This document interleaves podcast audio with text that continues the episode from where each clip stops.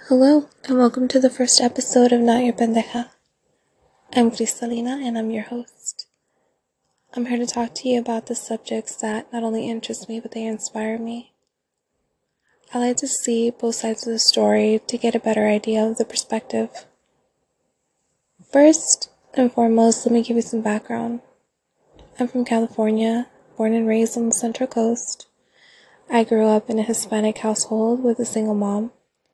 She raised both my sister and I. She taught us how to be strong, independent, and she also taught us how to carry ourselves. Not your pendeja comes from a phrase my mom used to say a lot to us growing up. You know how most kids do the exact opposite from what their parents say not to do? Well, that's actually where the phrase was born. No seas pendeja is the phrase. And it originally translates from either don't be stupid or don't be a dumbass. Mine, however, not your pendeja, is a way to take back that power. By rewriting the way that it's spoken, I'm telling the world I am not your idiot. Have you ever felt like someone just assumes you're stupid simply by listening to the way they talk to you, whether it's at work, your friends, or just random people out on the street? Have you ever noticed that it makes you want to say something, how you want to correct them? This is why Your Pendeja was created. My roots are Mexican roots. Most of the things that I heard from my mother, my aunts, or my uncles, all of which had children, taught us very well. All of us were from different age groups, so we would all hear the same phrase over and over again.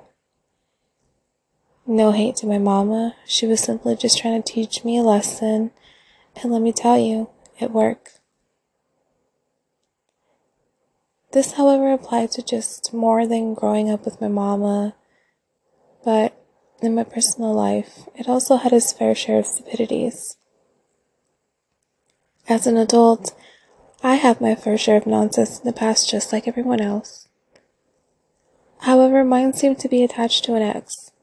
You see, when I was with said ex, he would like to play the game of I'm right and you're wrong. A little on the toxic side, I get it, but just hear me out. This isn't to bash him, but it seemed like the only time I would ever have to say this was to him. I know it sounds terrible, but we've already established he's an ex, so don't come for me. Well, I mean, now that it's already been put out there, I can tell you why. Days would simply feel like a challenge. We would argue about the most ridiculous things, and he would think I was stupid. This man could literally be caught lying and still deny it. The sky could be beautiful and blue, but he would still say it was green, type of thing. Days were not dull here. I realized after being with this person for about eight years, I had to remind him that I was not his pendeja. The thing about this person was he was such a smooth talker. I swear he could convince me and you about anything. Most of the things that came out of this man's mouth were blatant lies. I had to constantly remind him I'm not your pendeja. I'm not stupid. It became such an issue, his family started to see me the same way that he did. Man, the things that love will make you do. Once I was fully able to withdraw myself from the situation, it was so much easier for me to see the truth. I dealt with so much disrespect. I had to constantly remind everyone I'm not your pendeja. You treat me like a person. Let's just say that left a very sour taste in their mouths. We as people need to remind ourselves that we are not people's idiots and that we deserve the same respect we give to them. If we do not embrace who we are, we give that power to someone else, and it will strip us of who we are. Because believe me, they can make us believe everything that they want us to if we allow them. I know this because I struggled at first. I didn't think anything of it, but it got to the point where I needed to leave, and I did. It took a while, but here I am. It feels like being being put in a situation where you feel like you have to remind yourself you're not an idiot is toxic all on its own. A person should never have to feel that way. And that is why I made it my goal to remind every single one of you out there that you're not an idiot, especially theirs. Look, I'm not a therapist, but I can definitely make suggestions based on my own personal experience. I'm here for it. I'm glad that I created a space where I can be myself and express my opinions freely. A place where I'm not judged by the same people who put me down. I am not your pendeja, and I say it proudly.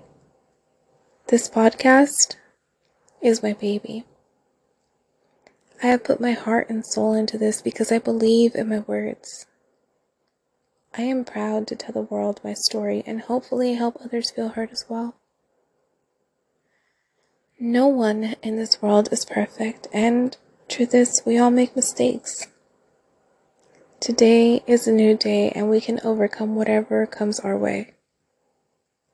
I am not your pendeja, and I will rise above the odds against me.